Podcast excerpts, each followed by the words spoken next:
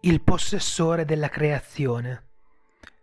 In qualunque città, in qualunque paese, vai in un qualsiasi ospedale e chiedi di visitare colui che si fa chiamare il possessore della creazione. L'infermiera ti fisserà negli occhi, inorridita, prima di alzarsi.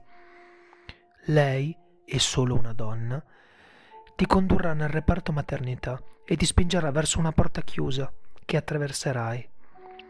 Una volta varcata la porta, ne noterai altre due, una a destra e l'altra a sinistra. Devi scegliere quella della direzione alla quale sei più abituato, sperando per tutto il tempo che il fatto guidi la tua mano. Tocca la maniglia della porta. Se la luce fa capolino da sotto la porta, devi entrare. Se non lo fa, devi correre nell'altra stanza, più velocemente possibile. Dormi dove ti abbandoni e non fidarti di nessuno. Non entrare a contatto con la luce del sole. Guarda le ombre e prega qualunque Dio tu voglia di passare inosservato. Se la luce viene messa da sotto la porta, o se per qualche miracolo sfugge la cattura e tornasse a scegliere di nuovo, entra cautamente. La stanza sembrerà estendersi all'infinito. Non tentare di comprendere la sua forma o le sue dimensioni, perché molti uomini più grandi di te sono stati portati alla pazzia dal pensiero. Cosparsi intorno a tutta la stanza ci sono dei corpi di neonati e feti di mai nati.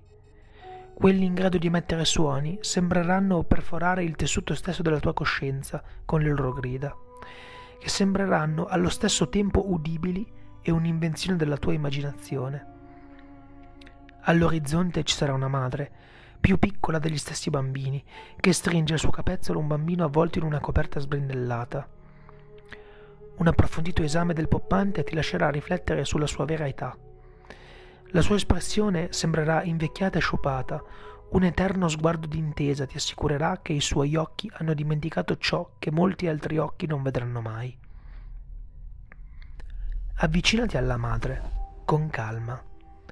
Se dovessi spaventarla e farle interrompere la nutrizione, la tua unica speranza è di sussurrare non voglio disturbare te né il tuo bellissimo figlio. Se l'avrai placata, posizioni in modo da guardare il figlio direttamente negli occhi.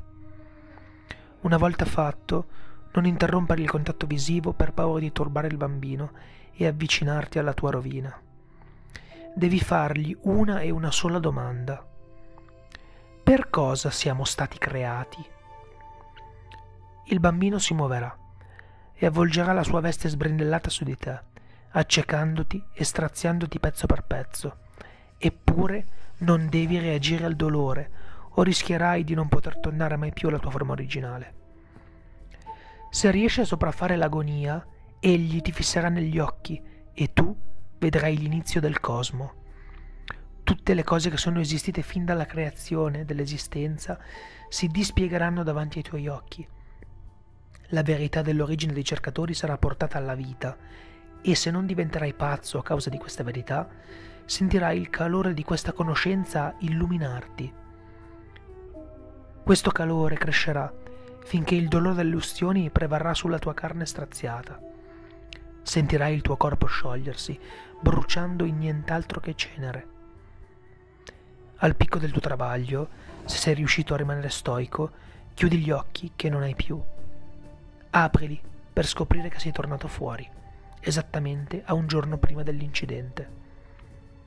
Nelle tue mani troverai un manoscritto stracciato, la descrizione di ciò che sembrerebbe esservi stato prima dell'esistenza. L'oggetto è il numero 25 di 538 questo libro anela a ritornare dagli altri oggetti e senza di esso la conoscenza per farlo è criptica.